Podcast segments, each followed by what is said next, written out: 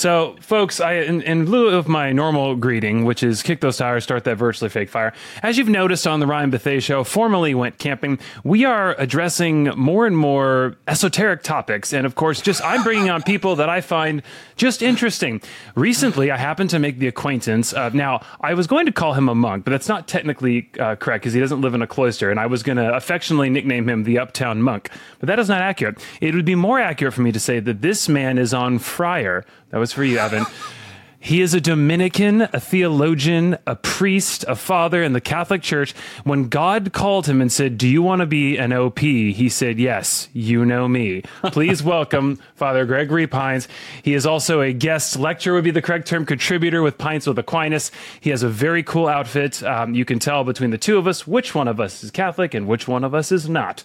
So please welcome Father Gregory Pine to the podcast. Hello, sir. Hey. Cheers. Thanks, Ryan. That's a nice. That's a nice introduction. I would say it's top five introductions I've received. One of the best introductions that I've ever received include a variety of falsities, but because they're funny falsities, they were fine. Which um, I think it made the it made the claim that I am fluent in, and then it named a bunch of languages, some of which were true, some of which were false. But my favorite of which was Parseltongue. Um, so I guess well, that now, means I. Well, you did bring up Harry Potter, and uh, obviously that's a controversial subject. Um, and so I think we should establish this right off the bat because a lot of Protestants don't yeah. understand that within Catholicism there are houses, if we'll call them affectionately, right? So uh, there are various fraternities, fraternal organizations, which yeah. I mean, essentially they are akin to houses in uh, Harry Potter, right? And yeah. I would say that you are Dominican, which is the order of preachers, and so would you say that being called a Ravenclaw is the most apt characterization of your fraternity? Yeah, I, I, think so. Although the problem with the analogy is that everyone is sorted into a house in Hogwarts, eh, whereas not everyone in the Catholic Church is sorted into a religious order. So I think that it'd be more accurate to say that I'm like part of the Ravenclaw Quidditch team. Got it. Uh, so like I'm a particular kind of Catholic, but a subset of those Catholics who aren't necessarily more athletic, because as far as I can tell, there's no correlation between athleticism and broom riding. I think it's more kind of magic than it is, you know, acquired talent. Um, so yeah, I'm gonna go with I'm gonna go with Quidditch player. Okay. So basically, you know, and again, and one thing I have found really cool because I, you know, when I met you at this uh, retreat, I noticed that, you know, there are typically Catholics I find uh, adorn much more ornate clothing styles. I have found uh, the flip flops and shorts, which, uh, which uh, of course are customary in my unique practice of theology, which I will say, not truthfully, is an attempt to emulate the founder right? I would argue that you know my outfit when I wear sandals to uh-huh. church on Sundays, sometimes I feel like that's you know really putting me in touch with how things were in the Judean desert. But uh, I was I was interested to notice that obviously there's some guys walking around in these white robes, and of course I said they're either wizards or they are part of some really cool club that I'm not a part of. So uh, tell us, what is it? What is a Dominican? Um, help those who have no context for this understand just what exactly it is and why you have the cool initial OP. I wanted to make it OPP, but uh, obviously no naughty by nature uh, yeah. references are appropriate. Nice. Yeah, it's it's rare that early '90s rap becomes pertinent in the context of a theology discussion. But then again, it's rare that you talk. The, the show has just started. yeah, exactly. Let's let's let's go. Um, so, uh, what is a Dominican? So, I'm a Catholic and I'm a priest. Priests typically come in one of two categories. Um, so, you have what we refer to as diocesan priests, who are attached to a particular region or diocese, and then religious priests, who are attached to a particular religious order. Within the history of religious life in the Catholic Church, you have the earliest expressions of it in the third century. So, you've probably heard of St. Anthony of the Desert um, he kind of did the solo piece, which we would call the life of a hermit or the eremitical life. But he had a contemporary Saint Pachomius who did the community piece, uh, what we would call the cenobitic life. We just use or invent fancy words so as to make people who don't know them feel less about themselves. Um, Mission so, accomplished. Bingo, blammo. Could you explain yeah, just what those last three words were that you said, please? I won't make you spell yeah. them, but uh, what does those? What do those terms mean? Yeah, so the eremitical life is you live alone. You're a hermit. Uh, or an anchorite is another. These are all words that you might have come across. A great place to look is just the first chapters of the Rule of Saint Benedict because he lists different expressions of religious life there. And then cenobitic life is life in common. So you have different people who come together to live a life intentionally in community. And so the earliest expressions of that would be monasticism, and people who practice this type of way of life are called monks. Um, and if you've heard of like Benedictines or Cistercians or Trappists or whomever else, you know, those are all monks.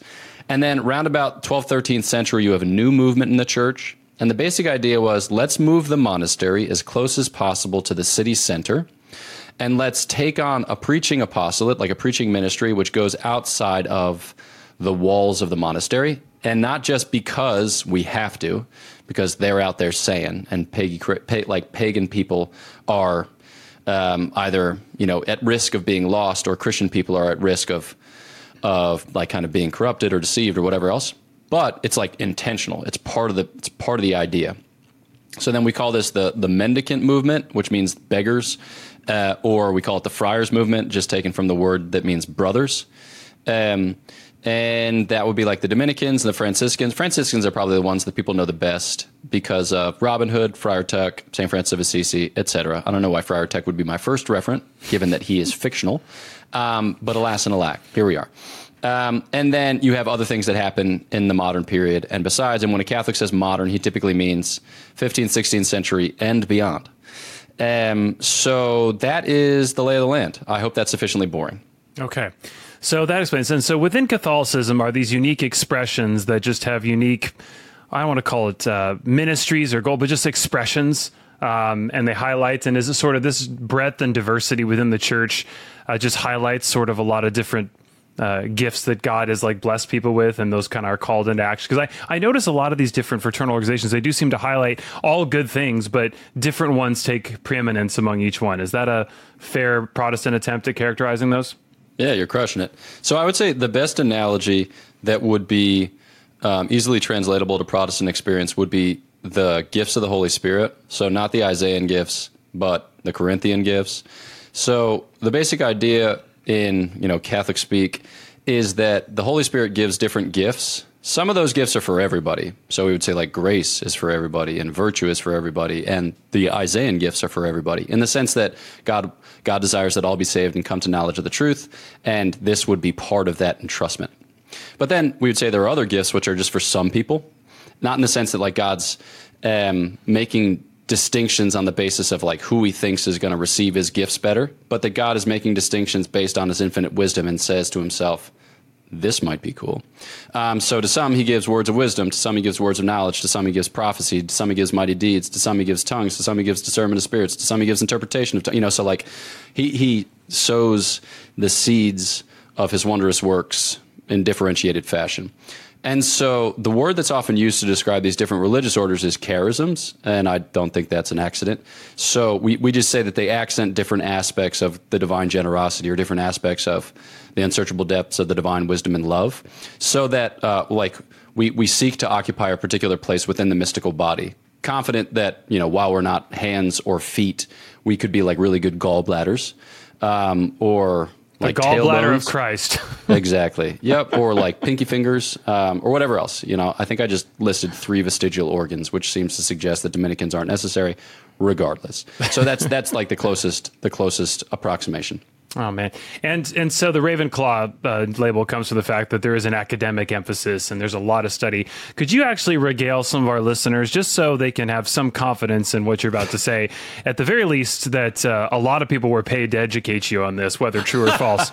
Uh, you had to study years of philosophy, theology. Um, yeah. You did not go to Hogwarts, but tell us a little bit about your right. education. My my education was not unlike the education that one receives at Hogwarts insofar as it the initial stages of it were seven years long before I became an Auror. Um, just kidding. Uh, so in, in our formation, we have two years of philosophy. This Hogwarts analogy has some serious traction. I'm going to see it all the way through.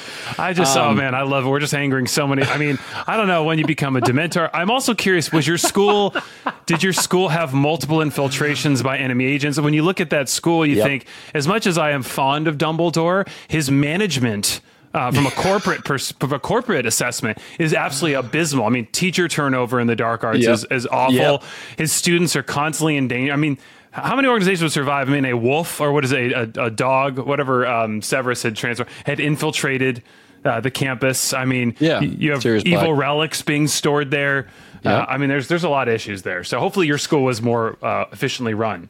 Yeah. Well, when you think just like about the defense of the dark arts teacher, what you, the first one is Quirrell, who is like possessed by the evil one. Yeah, totally compromised. Second one is Gilderoy Lockhart, which is to say like the worst malignant narcissist of all time. he's Simon the sorcerer who like wants to buy the power, right? And then the the demon, or he's also that guy who goes, the demons are like, we've heard of Dumbledore and we've heard of Harry, but who are you? And then they jump on him, right? And then it just gets different, you know. It doesn't get better. It doesn't get worse. Just get Mad Eye Moody. That dude gets like bonked on the head within five seconds, and then Barty Crouch slips in. But he was And a then mystic though. Bar- Moody would have been a mystic, right? He, yeah, he's kind of the best of them, but unfortunately, he spends most of the book like in a trunk at the bottom of a staircase. Poor guy. And then what? It just gets it just gets worse. God bless. Like Dolores Umbridge, not so good. R- Uh, whatever. Okay, so um, two years of philosophy, and then five years of theology. And um, the pontifical system is its own system, so it's kind of parallel to your typical bachelor's MDiv type thing. And we have our own language for it, but it's not important, so you don't need to remember it. Um, and then I was assigned for three years doing different things, and then I went and I studied for a doctorate at the University of Freiburg in Switzerland. So I studied dogmatic theology, um, specifically Christology. But Catholics like to do according to the thought of dot dot dot, and pick out one you know figure in the tradition so as to take him on as a master as an approach to sacred scripture and tradition but also to engage with his contemporaries and then with your contemporaries in light of that position. Not because it's necessarily like true in every aspect of the game but it's largely true in, in my case. And then where it's wrong it's helpfully wrong or illuminatively wrong. So yeah i studied christology according to st thomas aquinas who was also a dominican. So there's kind of like the beat the chest, bang the drum, cheer for the home team type thing going on as well. Awesome. Now I do want to circle back because I think you might have been at school when the Jamaicans were competing against the Swiss uh, bobsled team in cool runnings. So we will we'll come back to that. So we should probably dive into some theology before we just go completely cut loose and off go Should off we? the deep end. Yeah, so- Oh, should we? I don't Okay. know, maybe. So let me ask you this uh, right off the bat: What do you wish people who don't? Uh, and I'm going to put Protestants or anyone outside uh, just the Catholic faith is, but what do you wish they understood more fully about your particular expression of the faith? Yeah, good question. Um, in terms of doctrine, like uh, the Catholic notion of mediatorship or instrumentality, I wish that were more widely known in Protestant circles. Uh, at the level of kind of felt need or personal sensitivity, I don't like being called an idolater. So when you say media, what are you are you talking about the uh, the act of, uh, with confession? Or are you talking about intercession of the saints, or what is what is that particular referring to? It, it basically touches every aspect of the faith and the Catholic understanding. The big thing would be like um, when you say, so you remember that Fort Minor song, which had like lists a bunch of percentages and then ends with 100% concentrated power of will? It's like 15% something and 20% pain. Thus, the comment, I remember the name, blah, blah, blah, thus and such, yada, yada, yada, yada. 100% reason to remember the name. Okay. So that song is dumb, but it's also helpful because it reveals to us the mystery of non competitive causality. Um, because it's possible to have 100% of one thing and 100% of another thing, and for you not to be talking nonsense. Like, for instance, I'm 100% the fruit of God's love for me. I'm also 100% the fruit of my parents' love for me. Insofar as they cooperated with God and they, you know, like God worked in and through them, not because He needed them, but because He wanted to bless them and bless me. Um, so I think that, like, basically every aspect of the faith has some some dimension or some facet of instrumentality that's at work within it. So it's like Christ, the church, the sacraments, sacramentals, prayer, veneration, intercession of the saint. Like all of it leans pretty heavily on instrumentality. And it's it's a difficult concept and I think that many Catholics get it wrong. So it's not like Protestants stink and Catholics are great. It's like it's just hard to understand. But I think that if we were to work on understanding it, it would solve certain problems. So So you have you have stated in some other uh, Catholic uh, state-run media. Um, love you, De La Crosse. Um, is that you have had a tougher time, honestly, relating to uh, Protestants, and that you have an easier time relating to atheists or Catholics, and so uh, is that uh, what is that rooted in? So I would say strengths and weaknesses. Um, strengths would be uh, the the type of discourse that is undertaken in my particular theological ghetto. So I mean, like I'm not representative of the Catholic Church, except insofar as I am a public representative of the Catholic Church. Whoops a daisy. um, but I would say that I, I occupy a lowercase t tradition within the uppercase t tradition, and like the study of theology that I've undertaken for the past however many years is just part of the story. It's not the whole story.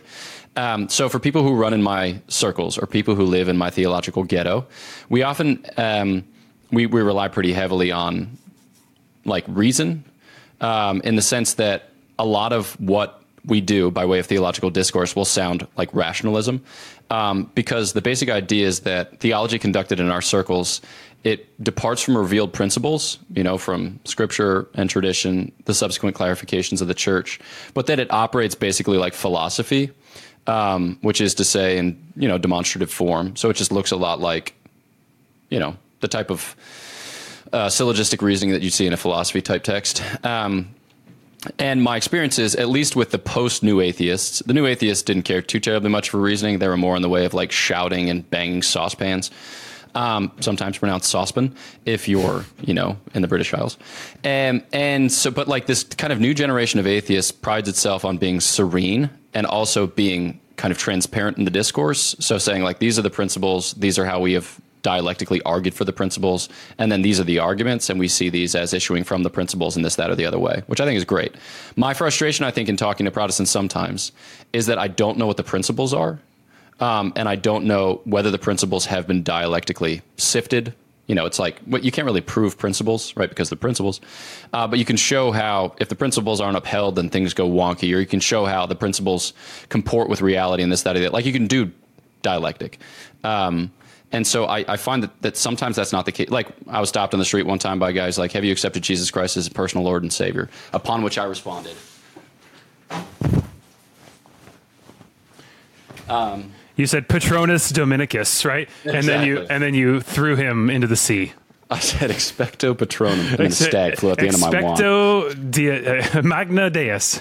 yeah. So um, I pointed for those of you who are listening and not viewing. I pointed at my habit and I said, "No, I just like looking like an idiot. It's my favorite." And a habit, um, to those who can't see or are unaware, I just learned what a habit was. A habit is the unique attire that separates you from, say, any other normally dressed person on the street. exactly. Um, and I was like, oh no, like this is this isn't going to go well. Um, also, at the end of that conversation, I asked to pray with a guy, and he said no uh, because I was an idolater, and I was like, ah, such wounds. Um, but but he was like, he just asked me a bunch of questions, and I should have been more disciplined and said like, which of these questions do you want answered most, so that we can devote adequate time to it. But I answered the one about maternal mediation, specifically about like the prayers of the Blessed Virgin Mary, and he's like, yeah, yeah, but that doesn't that just like doesn't obtain because you haven't cited enough scripture, and I was like Mm. See, and I guess so that probably goes back because one of the challenges, right? Like in any court case, right, you have agreed upon evidence and both sides yep. get to provide each other. And I think perhaps one of the challenges too for Protestants and Catholics is that they're literally in many, it's interesting to me that it seems that a lot of the sort of controversial um, disagreements that I would call intra-family disputes uh, tend to a lot of them center on things that are outside of Scripture or the deuterocanonical and some of the um, apocryphal. At least from my own experience, I've asked some of my Catholic friends to say, "Why are you so you know confident in the interpretation of purgatory um, or intercession of the saints?" And many of them will cite, uh, "I don't know if it's Tobit, Tobit. Um, I know Tolkien wrote The Hobbit. I wasn't sure if he had a sequel, um, assuming it's not the same. But I find that to be like particularly you know really interesting. So the problem, right, is that there's a whole just even the entire dynamic that what you're arguing is like you're not you're you're not even comparing apples to apples, right? It's just because one person's framework for truth is like, hey, it's if it's not my Bible, it doesn't exist, right? Yeah, yeah, And the others are like, well, how did you? And you're asking the question, well, how did you get that Bible? And I do want to dive into that a little bit because even the story of Scripture, I think all people who practice Christianity should probably ask themselves, like, why do you, when you read that book and you ostensibly base your life on it, like, do you know where it came from? Like, how was it assembled? You know, I mean, because we we can disagree on what some of the stuff means, but like, how did it even come together? And I think that's probably one of the challenges. So obviously, the big, big, probably the biggest issue of all is this idea of sola scriptura, which it's funny, it brings up a lot of interesting interpretations. And I think you can. I welcome you know your thought on this if you disagree, but in my experience, is the name tends to imply, or people tend to use it incorrectly and think that the Bible is the only source of theological knowledge, when in reality, the correct application of this, right, or what people I think are probably should more accurately argue, is that the Bible, they're saying, is the only infallible source of theological knowledge. But that doesn't mean there is not a deep tradition of history and valid theological knowledge that comes from outside of it. Because clearly, as I'm sure you can uh, attest, there are many doctrines that both of us would agree on that are not explicitly outlined in the good book. Is that correct? Yeah. I agree. I think um, the typical Catholic way of putting it, or a typical Catholic way of putting it, because there are several, um, which are non competitive or mutually enriching, is that you have our Lord, and then you have his express desire and then execution of the plan to institute means for the propagation of his divine life throughout sacred history, you know, downstream of the incarnation. And so uh, you talk about like the institution of the church, uh, and then the institution of the sacraments as part of that, like the principal means by which that uh, promise of you know the propagation of divine life throughout sacred history is affected or realized. Um, and so, like generally, we we talk about that as transpiring within the tradition. So tradition coming from the Latin tradere or the substantive traditio, which just means handing on. So what we're specifically concerned with is the act of communication and then the content of communication. But that the act of communication is principal insofar as it gets to, you know, like the word who is spoken uh, and who takes flesh in, you know, kind of various registers, as it were. So obviously in his sacred humanity, but also in an extended way or in a subordinated way in his church and his sacraments, and then in other good things besides. Um, so, uh, yeah, like tradition is the more principled concept in the Catholic mind because it speaks to the dispensation of divine life in the incarnate order. And then we speak of like maybe monuments of tradition is one way that it's formulated. Uh, so, certain aspects of the church's life uh, which give witness to this divine life as kind of concretized here, or as specified here, as whatever else. And so we refer to the sacred scriptures as like the principal monument of tradition, insofar as you know the earliest scriptures, you know, like are written by what Saint Paul in the late 40s or something like that, in the latest in the canon are maybe late 90s or early hundreds. We're talking about um, not the 1990s and the 1940s for those who are curious. Right. So yeah, my bad. I yeah. should be more clear. That was Pauly Shore. That was Pauly Shore who was in the 90s. Sorry. Nice. Oh wow, I haven't thought about him in a while. Um, and you probably was won't. half baked. yeah, I, that and uh, in the army now. Um, okay. Yeah, it's been. I didn't, I didn't see either of those. That was a little too. Yeah. Um, I was but a wee lad. Uh, actually, one of my favorite uses of the word lad occurs in the RSV translation of the multiplication of loaves and fishes, where it says, you know, like Andrew says, there's a lad here who has five loaves and two fishes. And I think to myself, and he's wearing a kilt. Um, yeah, Andrew but, would be the Scottish, right? We don't know much about Andrew, but we're going to just, can we have some origin story that somehow he was like dropped off by accident from Scotland and he kept his accent? And that would sure have been, so. you know? Yeah. There's there's um, a lad here. He needs bread now. um, so yeah, so we think about the sacred scriptures as a monument of tradition because you have to account for the fact, you know, that the church antedates the penning of sacred scripture and certainly the consolidation or um, culling of sacred scripture. And then it's the church which safeguards the deposit of faith and subsequently communicates it. Uh, so, like within the setting of this tradition, and that it's like when we talk about the magisterium, it's as not like a check on, but as a way by which to make judgments on like what's in and what's out, whether what's in and what's out of the canon, or what's in and what's out of the tradition, or what's in and what's out of orthodox faith and practice. Yeah. So that's kind of how we see it articulated with tradition, scripture, and then the church's magisterium. Yeah.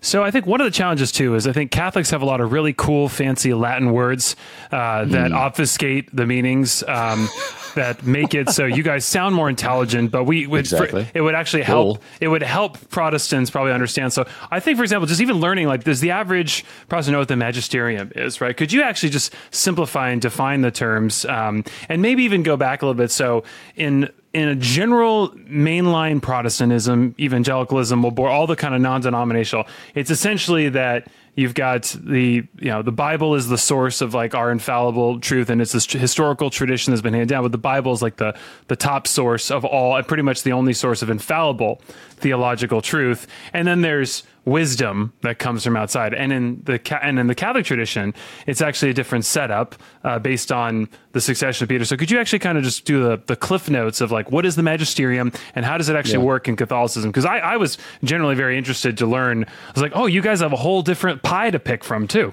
You know. um, so typically, like Catholics will talk about the deposit of faith. Oh, Timothy, guard the deposit. Um, and that would be what we're describing there is the divine life as accommodated to human recognition and reception. All right. And that means there are intellectual dimensions, there are volitional dimensions. Like it corresponds to our human nature. It's meant to be understood by us, it's meant to be assimilated by us. And we say that the deposit of faith, you know, we're typically describing it in terms of public revelation, right? So that public revelation ends with the death of the last apostle. So everything that you need, you know, the deposit of faith is present has been explicated or exposited in some way, shape, or form uh, prior to, inclusive, the death of the last apostle. And then what the church is responsible for in subsequent generations is the unpacking of or the kind of detailing of that deposit of faith. So you have within it everything you need, but it still stands to be appropriated by each subsequent generation. And in our engagement with that deposit of faith, we can do better and worse in how we recognize and receive it, and subsequently, you know, transmit it to to, to generation per generation. Um, and so, yeah, like that's kind of what we're doing in the tradition, and that the tradition speaks to not just the monuments, but like the overall. I've already talked about this. Now I'm repeating myself, but other big monuments of the tradition would be like the fathers of the church.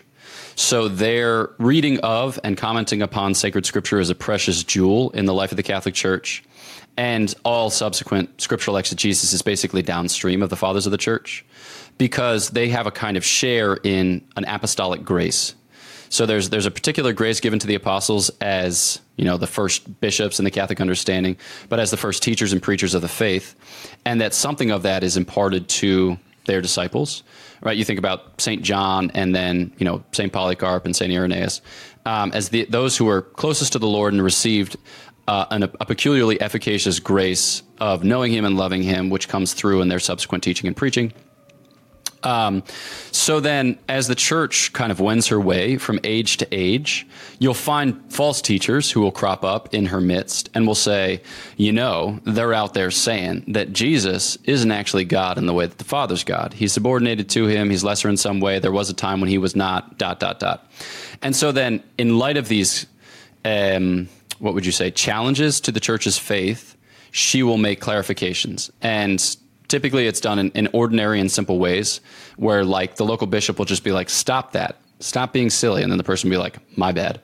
Uh, but then it can be done in more extraordinary ways where like the pope gathers with the bishops of the church in a ecumenical council, for instance, and then they will purposefully, deliberately ponder a particular issue and try to take the temperature of the spirit in effect and then make a pronouncement upon what has been taught always and everywhere which is one definition of the tradition by st vincent of lerins so the idea is that the church isn't innovating but she's discerning by the infallible grace of the holy spirit what is in fact you know pertinent or what pertains to the deposit so that that can be clarified and explicated so, like you have Nicaea in 325 and Constantinople in 381 and Ephesus in 431 and then Chalcedon in 451 and dot, dot, dot. Actually, for the interested listener at home, I once memorized a mnemonic of the 21 ecumenical councils, which will come up in the clutch for you never, but that won't stop me from repeating Dude, it. Karaoke, it goes like this. Karaoke night, here it goes. Okay, here we go. So it just goes like this Nico F Cal Coco Nico La La La La Fico Flola Trivava which are the first two or three letters of every ecumenical council, which from the start goes Nicaea, Constantinople, Ephesus, Chalcedon, Constantinople 2, Constantinople 3, Nicaea 2, Constantinople 4, Lateran 1, 2, 3, 4. I forgot Lulu. Uh, Lyon 1, Lyon 2, Vico, Vienne, Constance, Flola, Florence, Lateran 5, Tree, Trent, Vava, Vatican 1, Vatican 2. So if you ever need to situate yourself in, in history of the last 2,000 years, you can always. Thanks. Thank you. I, I didn't know that I was going to get clapped for that. I feel I feel built Clou- up. a cloud of witnesses, all just Bingo. applauding you. That's it. People are back in their homes thinking, somebody, somebody stop this man. Um, yeah. So that's like the that the ordinary magisterium and then the extraordinary magisterium are the ways by which the church makes judgment as to what pertains to the deposit of faith and what does not. Not because she's innovating or she's inventing, but she has the charism of infallibility from the Holy Spirit, such that that she can discern what has been taught always and everywhere, even when there's some ambiguity, ambiguity or kind of murkiness uh, in the the years leading up. Got it. Is it is it bad that when you said temperature of the spirit, I did have a bad joke, or my mind went to sort of what you do with heretics, um, and sort of. I gotta say, it seems I would find something else to take a temperature of the spirit, given some of the historical treatment of challenges to the faith uh, that the church did. You know, so there's a Yeah. you know, and now there's a difference between challenges and heresies, right? Uh, someone Yeah. who's like actually like you've been told you're wrong versus like, hey, Yeah. I just want to bring this up. Like, what if the Earth is like not flat? You know, just want to throwing it out there. You know, there's some there's some stuff there. So maybe this would be helpful actually too. So this is where there's a huge gap. I actually think this would make a fantastic series on Netflix, like the second Pope, right? So, you know, Peter goes right. So big, you know, Peter. It's like right, boom, everything. It's like after Acts. You know, we have some early letters from Paul, and but after Paul goes right, and then tradition holds that most of the uh, apostles, the original, the OG apostles, like the founders, right? They are the founding board. They're all executed and martyred, save for one who may have escaped to exile. Um, which also there's an interpretation of verse, right, that uh, he may still be alive um, because death will not come to him until the generation comes back. Uh, I'll have to pull it up, but there's a fringe interpretation that John's somewhere out in the jungle still writing you know, just having a ball. But after that, so after everyone's goes, what like what was going on in the early church here? Because obviously they didn't have Sunday school, they didn't have a Bible, wouldn't get one for a very long time. So do we just have? Does each group of uh, does each church in each city and area around the Middle East just have like a fragment of one of Paul's letters? They get together and then everything is just passed in a game of telephone. Like it is a miracle to me that this thing endured. So can you walk us through like what happened at like that point from after Jesus and the OG left? How did how did how did things go? I don't know. Um, Great. but I I have some like vague recollections of things that I learned slash ways that we can piece it together sociologically and anthropologically. Um, so like, uh, have you been to Rome before? oh yeah. Um, have you been at the Church of Saint Clement? I don't think I've been to the Church of St. Clement. I, I may have. Honestly, there's so many churches there, it's hard to keep track. There are, yeah. So there are four strata. Um, the lowest is a Mithraeum, uh, which is like a mystery cult of the first century, where they kind of worship slash kind of not worship the god Mithras. Uh, but then on top of that is the house church, and then on top of that is like a fourth century basilica, and then on top of that, it's like an 11th century basilica. All of those numbers are probably off about a billion years, but um, it's roughly four strata. The lowest I know is Mithraeum, and then there are three churches, and the lowest is a house church. So I suspect that, I mean, in the early church, and a lot of these places to which the apostles were sent or their early companions, you had house churches, right? So you had small communities or small gatherings of Christians, and I can I can I can guess that in some of these places they would have been very very small indeed um, and that some of the like the early work of the bishops and presbyters is to correct their worship and then to correct their manner of life. Certainly, First Corinthians testifies to that in pretty awesome fashion. Um, and so uh, there's an effort, it seems, at the outset to make judgments which have universal application, but within the particular setting, and then appeals by some local churches. You see this as early as the first letter of Clement uh, which is written in the like the late '90s, I want to say, uh, appeals to more, you know, like as it were, principled authorities or more universally recognized universal authorities for the settling of disputes. And obviously, the uh, interpretation of that text is controverted, but from the late first century, early second century, you have pretty good descriptions of the church's disciplinary practice, like the church's liturgy. You think there of the Didache, which is subsequently expounded further by like Saint Justin Martyr in the Age of the Apologists and the next generations of Christians. Um, and so it's it's only really though with the Edict of Milan, prior, to, or excuse me, just after uh, the Battle of Milvian Bridge, where Constantine legalizes Christianity or decriminalizes Christianity, uh, that you see uh, a real flourishing of the faith in the open because previous to that you had state spon- well you had local persecutions of a very nasty sort the most famous of which would be the Neronian persecution but then state sponsored ones. So the Decian persecution of 250 to 251 the Valerian persecution of 257 to 258 and the Diocletian persecution of 303 to 311 so there's pretty concerted efforts to stamp out Christianity up until the very moment where it's decriminalized. And so I just don't I don't expect that you're going to see like big tent Christianity and living technicolor until the 4th century when it is, you know, decriminalized. And it's actually corresponding to that same time that you see Christians really making conscious efforts to live more deliberately or to live more intentionally their Christianity because in the setting of persecution, you don't need too terribly much further encouragement to live intensely because the stakes are so high that your choice to be Christian is punishable by death. Um, whereas in the fourth century, it's no longer punishable by death. So you see people going out to the desert of Scete, um, you know, like in present day southern Egypt or Nubia, as a way by which to suck the marrow out of life, to quote Walden, you know. Or Dead Poet Society. Exactly. That's exactly what I was going for. Um, I sound my barbaric yawp. Um, so yeah, so I think that, that that'd be like a basic shape, but I'm not a church historian and I'm I'm fuzzy on details. So, but it's probably just to help both sides understand each other better, right? It's like for a lot of people outside the Catholic faith, like you didn't. I mean, the thing is, we get together in our group, we have a Bible on our phone, we have a Bible in print. I mean, I go to church and they'll say, "Please turn your Bibles," and it's like, why? It's on the screen. I mean, there's literally the Word of God is everywhere, and yet um, back then you had most likely, right? You had someone show up who had been ordained or been like basically elected, hey, you're you're going to be our representative here, who had interacted with the letter. Maybe they had a copy of you know one of Paul's epistles, right? And they would have to extrapolate like a theology and a way of life without having access to the whole Bible. And that's probably what maybe Protestants should understand um, to help them have grace for uh, the Catholic side is that this this idea that you could just get together and look at your Bible and say this is what this is what it means. Like there's no framework for that until this thing is assembled. You know, hundreds of years later, right? I mean, this, yeah. this just doesn't. This, you just don't have access to it. Yeah, and I mean, the Catholic canon, we have 73 books, so plus seven, plus a little bit extra on the Book of Daniel.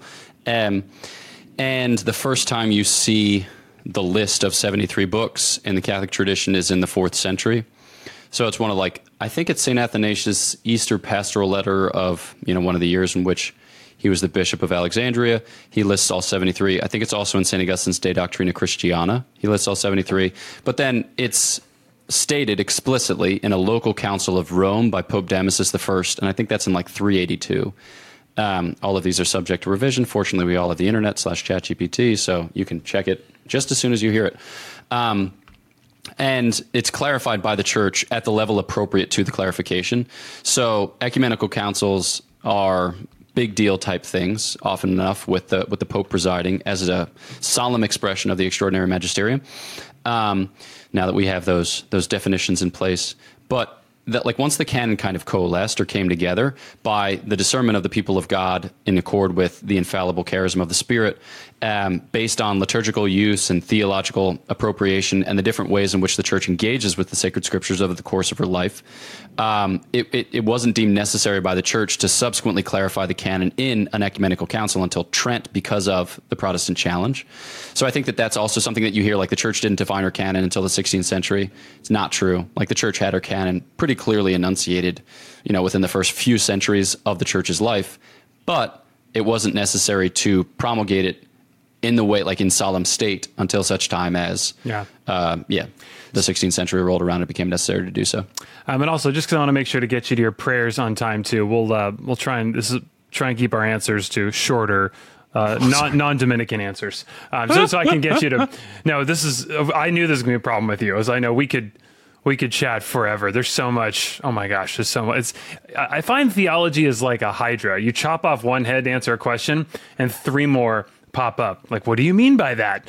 So mm. um, I think so. Is it fair to say though too, because perhaps I think a valid uh, challenge, at least in the sense that it might inspire some ecumenity and, and empathy, is that while there is a canon of sorts and a recognition of what is scripture and also what is also not maybe fully scripture in the sense, but still useful, is that there does seem to be, from a Protestant perspective, widespread disagreement, even if general unity on a lot of big principles that there is, uh, for example, uh, I think it, I think it's Jerome, for example, who was openly critical of certain books being included. And that's not to say certain church fathers could have different stances. And then is it just in faith you trust that over time it kind of sorts itself out? Because I think a lot of Protestants look at that and go, sure, you can say that the canon was there, but in the early, you know, patristic period, there was a lot of debate and disagreement. And it seems like, okay, yeah, it's hard to put our trust in tradition as an infallible source of theology when there is just a lot of church fathers seemingly contradicting each other. Yeah, I can see that. I also don't know the particular details, or I haven't gotten into the weeds too terribly much to sort it out. But from what I understand, the the kind of main points of contention, third, fourth, fifth century, were New Testament books, specifically because there's this overlap between the Pauline, excuse me, the um, letters and Revelation, and then some of these other writings which have eventually been ruled out. So, like we've mentioned, um, First and Second Clement, Shepherd of Hermas, the Didache, Letter to Diognetus, Letter of Bar- like these things are roughly contemporaneous, but they're ruled out. And I think that that's that seems to be one of the central sticking points. Whereas I don't think that Old Testament books attract as much attention insofar as that's been further along. But I I don't really know the whole of that conversation, so you're probably better versed in it than I am. Okay. Well, we can we'll put a we'll put a pin in that. We'll come back to it. Um, so I think uh, yeah, one of the things I asked you when I first met you that I just was so astounded by and have shared with several people uh, when I told them I met a friar slash monk.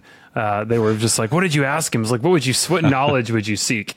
And I was like, well, like you would ask anyone, um, you know, anytime you meet a, a, man of, you know, purported spiritual wisdom is, you know, what are some habits, some disciplines? I'm pivoting a little bit here just because we're going to run out of time.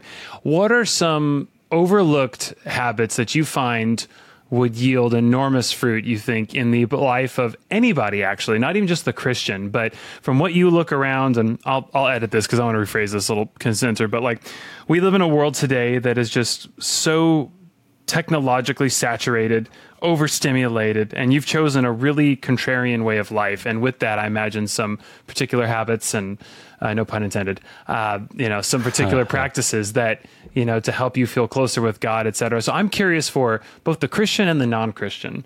Um, what are some practices that you find are just enormously fruitful and help you feel like you're living closer to your original design? Yeah. Um, so I would say one big insight of religious life is that Christianity goes by way of the form of life. I think that there, there can be too much emphasis on willpower in Christianity. And uh, the problem with that is we play right into Satan's hands because he's like, step one, get them to rely upon themselves. Step two, get them to fail. Step three, repeat, leave them there. You know, it's just like, yeah, lather, lather rinse, repeat. Um, Whereas I think that there's much to be said by being carried along. Like a lot of our Christian lives could probably be best expressed as like slipping on a banana peel and then finding that you're like falling upwards. It's like, ooh, it's a Shel Silverstein poem. Um, I thought it was a Mario but, Kart um, reference. Sorry. Nice. Uh, but there's no like spinning around in circles and going.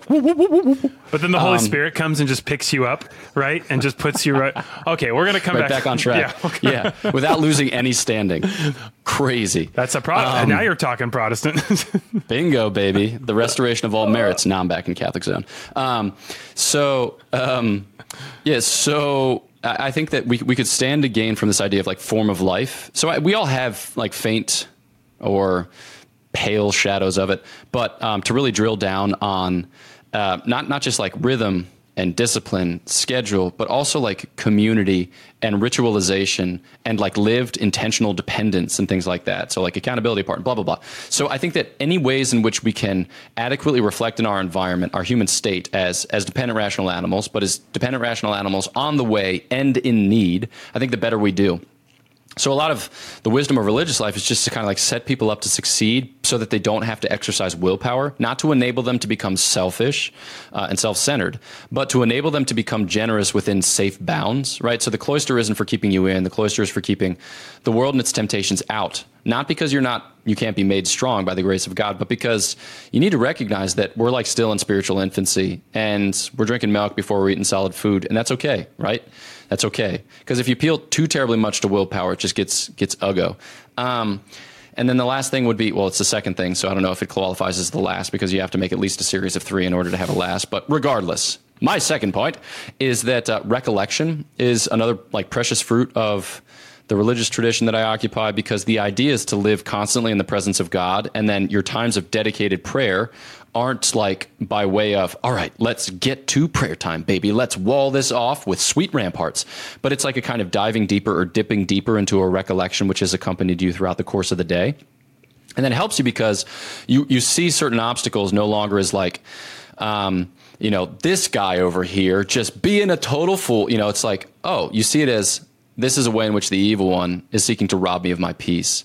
And I can continually return to that peace because while, you know, um, things might go poorly or while there may be many like negative or otherwise distracting stimuli, yet I can cling to the Lord and I can recall my myself in his holy presence and, and profit from that because he doesn't lose his gaze, you know, on me, but it's it's for me to continually hold my gaze on him and that makes a lot more sense of life. So those would be two small things. Did you want to make a third point just so you had a complete list? Yes. Um, and my third point is um, let's see. Um, so like dress. Okay, so we, we've talked about the habit. And there's a thing about like people are like, oh man, don't you have so many sweet evangelical opportunities to talk to people about Jesus? Which I do. Um, but that's not the first thing that I would think about when it comes to habit. For me, it's more so about identity and mission. So, identity is so precious to the 21st century in all kinds of wild ways. Uh, but I think that we need a ritualized and incarnate reminder of who we are in order to abide in that truth. And that's not to say that you become a, like a billboard of religious proclamation. Like, I've got this sweet tattoo here and I'm wearing this huge cross here and blah, blah, blah, and thus and such. I think Catholics are probably more prey to that than Protestants are. Um, but that we need to like um, have an outward expression of an inward devotion and that it needs to be organic, like mutually reinforcing, so that my prayer and my devotion are given adequate expression by, by adoration and by sacrifice and by the offering of my life, which actually has visible elements. Uh, because otherwise, I kind of. I become too intellectual in my faith and make it a matter of thinking myself through when truth be told it's a matter of being carried through albeit you know body and soul Okay. All right, super super lightning round. I'm gonna try and keep you to one minute. These are some good shorts. This is our social media mind thinking right here. We're gonna bless as many as we can. Um, okay, I want to like do do do do do do. All right, uh, uh, uh. we're live here with a friar here in the hot seat, which is a unique position for a Catholic to be in, right? We'll cut that, right, guys? Savage. No, uh, yeah. and by cut that, I mean let's let's let's double back let's, to that. We're actually going to make that the beginning and end of the episode. um, okay, to anyone right now who says, you know what, I'm looking at not just faith in general, but particularly Christianity. It seems absurd. There's this guy out in the desert thousands of years ago. You yourself don't even have a clear idea of how the church was operating, and this is your life's work. Like afterwards, like why should I? Give my life over to something that is so unproven, et cetera? Shouldn't I just roll the dice? Because how could I really know? You know, couldn't there just as very well be, you know, multiple expressions that are true? And you know, and how do I? And your and your face seems to say things that go completely against my preferences, my natural desires, et cetera. So if you could tackle some of those and just speak to the true, uh, the atheist after your own heart. Yeah, I would say the Christian claim is radical and it's unique. There's no one else who claims to be the only begotten Son of God, incarnate in human flesh, who lived and died for love of you to save you from your sins specifically, so that you might not fear eternal punishment, but rather hope for life eternal with him. It's just it's a radical claim. And it's unlike anything else. So a lot of people say like you've got this, you've got the other thing, you've got this, that, the other thing, blah, blah, blah, thus and such, a variety of options. But there's no option that's quite like this. They're not on equal footing. And so I mean, C.S. Lewis said it best. He's either a liar or a lunatic or Lord. There's no other option. So I think that when we engage honestly with the Christian claim, uh, then we come to discover that we're up against it and that we have to pray for the grace to, to recognize and receive it in turn. But it can't be explained away. Why do you still believe after all this time? Uh, you can answer that question in a number of ways. Uh, because, like, my mom, you know, um, because my parents loved me and communicated to me the love of God in a way that made it connatural, like a way that made it make sense. And so it's like something that I know in the marrow of my bones, even though I don't always have propositional knowledge whereby to express it. It's just like, yeah, I mean, I'm, it's just, it's a human way of assimilating the faith and it's a human way of responding to it. But yeah, I think I can I can I can answer it that way. It's hard because if someone says like, you know, Father, like, how do you know, like, an honest intellectual seeking, how do I know God's real? Like, how do I know? And then do you do you, do you counter with how do you know anything? How do you know you're how do you know you're conscious? Other minds. Yeah. How do you know we're Yeah. having a conversation right now? You know. Exactly. Association of ideas. Um, how do I how do I typically respond to that? I would say um, for most of us, we don't know. We believe, and those are different intellectual acts. So to believe is to think with assent. So there's actually a choice that goes into it. Now it's an informed choice because we can engage with, you know, like the, the faith as it's proposed, you know, according to the light of reason, and say, all right, this seems coherent, and this illumines our human condition. And there are also certain things that I can prove which overlap with faith claims. And there are all these signs which testify to the fact that there's something strange going on here. But at the end of the day, if I'm going to believe, I have to, I have to choose to believe, which also means that you don't fall into belief and fall out of belief in the way that you might fall into love and fall out of love.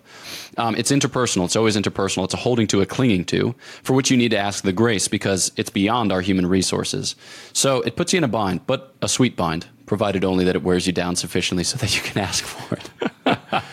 It is bonkers if you think about how we know anything. I mean, someone that I, I forget where I read it, but someone's like, "How do you know that what I think is red is what you think is red?" Like we agree that we can both agree that's red, but I just don't know what you see. I really, I mean, that one really blew my mind. I don't know why, but it's just like, wow, there's so much that we just can't prove, but we just take for granted. So perhaps, Yeah. perhaps God lives there.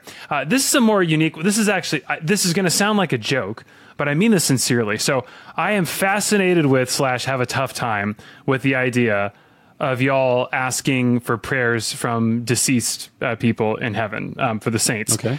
Um, not in a small part because I do wonder if I somehow make it to heaven, am I going to have to spend eternity answering prayers of people stuck on earth still? Right. Or not answer, but asking or praying for. I thought when I get to heaven, I get to start like doing all the works and you know redeeming the earth. But it sounds like in this thing, assuming I make it into sainthood, which I know is a big question mark, um, is am I going to have to now dedicate time to uh, like praying for my small group still?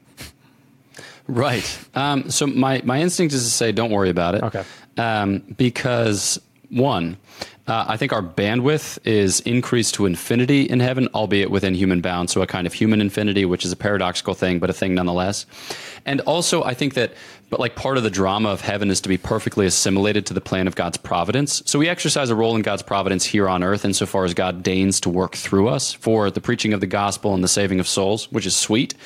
Um, but what we come to discover here, strangely enough, is that actually increases our capacity to experience human life, to accompany others along the way, etc. So it's it's like when you find yourself drawn into the providence of God, it increases your capacity both for a certain efficacy and a certain joy. And I think that we'll see that dialed up, to quote this is Spinal Tap, to 11 when we get to heaven because I think as instruments of the divine providence, we will be perfectly assimilated to the Godhead so that he can act through us without hindrance or obstacle, and we, we consent to that or we cooperate with that perfectly, such that our answering of prayers, oh, you know, it goes seamlessly. Not that it doesn't engage our will, but that our will is so perfectly attuned to the divine will that it just, it hums right along. Um, so my inclination is to say, don't worry about it because if it's sweet for you to answer prayers while on earth, I think it will be sweeter yet to answer prayers in heaven without anxiety or fear of limited bandwidth. I love that. Uh, how do you know if something is God versus the flesh, the enemy, uh, or just your own internal desires? Like the time I heard God say, buy a car, and I was like, maybe he did, maybe he didn't, but the smell of Bavarian leather really pushed me over the limit. Um, short answer: I don't know. Um, and I, I, think the the type of certainty from which you can, or on the basis of which you can make these decisions, isn't mathematical certainty. It's a kind of moral certainty. So it's a certainty begotten by action, but action along the way. So I think that we often expect of ourselves certainty in an instant, but I think that falsifies our human experience because we as human beings don't live in the instant. We live in the passage of time. And I think we get clarity and conviction throughout the course of the passage of time. There's like a whole armada of emergency vehicles which are going by my window right now. So I just hope you can appreciate that as I much as do. I am. Someone needs some intercession of the saints right now, right? Yeah, exactly. Um, so what are we talking about? Who am I? Uh, how are you? We're talking about just how do you know if you like, what, uh, what are the things that make you think this could be God versus my own just internal dialogue? right. Yeah. So I would say that the first thing is give it time All right. And be patient with yourself insofar as God expects of you perfection you know, in his time. God makes all things beautiful in his time. He doesn't expect perfection of you yesterday, and he increases your capacity for perfection insofar as he's infinitely generous, we're infinitely capacious, and charity itself is infinite. So I would say that, like, make a decision according to your best lights and the counsel of those whom you love before like the Lord in prayer, and then see what comes of it and then readjust. Um, so I think that where the Lord is, you know, where the Spirit of the Lord is, there's freedom, and also, you know, Galatians four and five, you like take your kind of fruits of the Spirit inventory and make a determination: is this the type of thing that begets faith? Does it beget peace? Does it beget patience and longanimity and love and other things besides? And if so, can I can I actually have some moral certainty of that? Because while I don't know that I can judge whether I'm in a state of grace or not, I do think that I can make kind of probabilistic judgments like, huh, I was a butthead yesterday and I'm a little bit less of a butthead today that seems like a positive indication. You know, it's better to make that judgment after months and years, insofar as we can fool ourselves, and it might be more a reflection of what we ate for lunch than it is a reflection of how we've responded to the grace of God. But nevertheless, give it time, and then look for the fruits of the Spirit, and then head in the direction where the Lord is blessing. Mm. And then the other things will fall away. Amen. Well, I want to finish obviously with some just cinema since you have some prayers to get to, like a good Dominican. Um, Thank you. So I guess we've we've hinted at the flaws in the Star Wars canon and the issue with adding that. Um, as do you find the Force to be woefully insufficient as a spiritual guideline? My, my, I suppose what makes me nervous about the Force is that it seems like thoroughgoingly dualistic which I think is a false metaphysic because it seems like at every point that you have it described, it's like Darth Vader is necessary in episode three because there has to be a balance struck in the force, but the balance needs to be struck insofar as there's too much good. It's like, what in the world? Yeah, right? Yeah. So like this whole idea, I think it, it makes it, it reifies evil. So Catholics don't just use big words to describe tradition. Did you say reify? reify, yeah. So reum or reus meaning a thing, um, and then reify to thingify to make a thing which is not a thing. So you know, in our sweet Augustinian tradition, we would teach that evil is not a thing; it's the conspicuous absence of a thing. So we say it's a privation of the good, right? So it names where a good ought to be present but isn't. So like blindness, for instance, is evil because we ought to be able to see, and when you can't see, we recognize that as an evil. Or like sin is an evil because it's a displacement or an upsetting of order that ought to be present in human action. Dot dot dot. Okay, so I think they just they just miss the boat on privation theory, and they're all like evil's a thing and good's a thing, and they're just like locking horns in the middle of this here rodeo, which is the universe, and dot dot dot. And I think that just makes it wonky from the start. Do you also find the Jedi to be particularly um, self-refuting uh, in that they say only a Sith deals in absolutes? Like, do you think that was intentional? I'm like, as Lucas was kind of a student of like Eastern philosophy. I, I, I can't imagine that a man that sharp fell into the, like that is. I've heard interpretations that that's actually an intentional like hint oh, okay. that like the Jedi are wrong. Right, like they oh, they think that they need to bring balance when everything's good. They're just so arrogant, and they like pushed Anakin into this. Like all they had to do was like invite Anakin in. That's not to um, you know displace his his personal responsibility for turning into a murderer uh, which also like yeah. episode 2 is pretty dark. Like we forget like he actually murders all the young children in the temple. Like he gets very evil. He gets you know pretty pretty pretty dark there. Um, but you know he does have a redemptive arc. And so do you think it's possible that darth vader as a catholic on his deathbed could receive a indulgence um, or a uh, some sort of remission of sins and he found himself? Although i take that back because his his spirit does appear on Endor at the end. It does. So it does. Jedi. I was going to say Jedi do go to purgatory. Testifies. so, do you think the Jedi are in purgatory when they appear? Is that what's happening? So, great question. I think that's part of what's cool about science fiction is that it permits us to bracket certain aspects of real life. Um, and so I don't I don't know that we need to introduce purgatory into the uh, into the particular equation because I don't actually know what's going on in the afterlife. Now I tend to think that it might just be a logical corollary of a universe in which there are rational beings who can choose for or against the good that some attain to a place of eternal damnation and some attain to a place of eternal salvation. And that it strikes me, you know, from my Catholic sensibilities, that there would be some need of ongoing purification for those who end in a basically good disposition, but with further attachment to their evil ways. So maybe I'm just like proving purgatory logically, which is just the you know the pitfall of a rationalistic Catholic. Um, but is there hope for the Jedi? You know, this whole like absorption into the Force type thing is it's an interesting prospect because maybe maybe what we're getting there in episode four. I mean, that's such a a silly way to describe A New Hope. I should just say A New Hope because that acknowledges the existence of episodes one to three and then serializes things which came before them as if they were more principled. Sorry, I repent. Um, but the, the, like absorption into the Force is the overall concept, right? And you either are absorbed into the Force at some foreordained date where you willingly comply, not in capitulation, but in abandonment. Obi Wan Kenobi, what a dude! Um, or it's your life is kind of wrenched from you, and maybe that's what's part of what makes the transition difficult for people like Mace Windu who are tossed out of windows. Um, uh, because you haven't yet given yourself wholly over to the Force. So maybe like the Jedi life is an outworking of Force reconciliation. And by the time that you're willing and ready to reconcile yourself wholly to the Force, then you can just pass seamlessly from this world into the next. That's my best guess. Interesting. Do you think Jesus could have said, "If you strike me down, I will become more powerful than you can possibly imagine"? is that is that theologically accurate? Do you think we should go back and dub like the Passion with? This is so horrible, but like, could you? I'm wondering if like Obi Wan's like you know, or is that basically what the saints were saying? Because Saint Florian said something very similar, I think, before he was tossed into the fire, right? Okay, cool. Um, so my, my thoughts are, you know, the, those you who come after me will do greater things than these. Uh, maybe that's the Lord, but He chooses to associate it with His body than rather with, you know, like than than just with the head itself. So maybe we already have that from the Lord's mouth, but not in the way in which it was spoken first or spoken cinematically. Spoken second, spoken, oh gosh. As Abraham Lincoln once said, a house divided against itself cannot stand. I think that brings us home. It's uh, well, and, and I guess next time we can use Chewbacca uh, is indiscernible speech is probably a good reflection of what Paul was speaking about praying in tongues. And if there's Yeah. no Han Solo to interpret, right, then it's just because honestly, some of the tongues I've uh, ostensibly heard people say when they show it to me does sound very Chewbacca. Are you, you is that so? Yeah, yeah. Wow. Okay.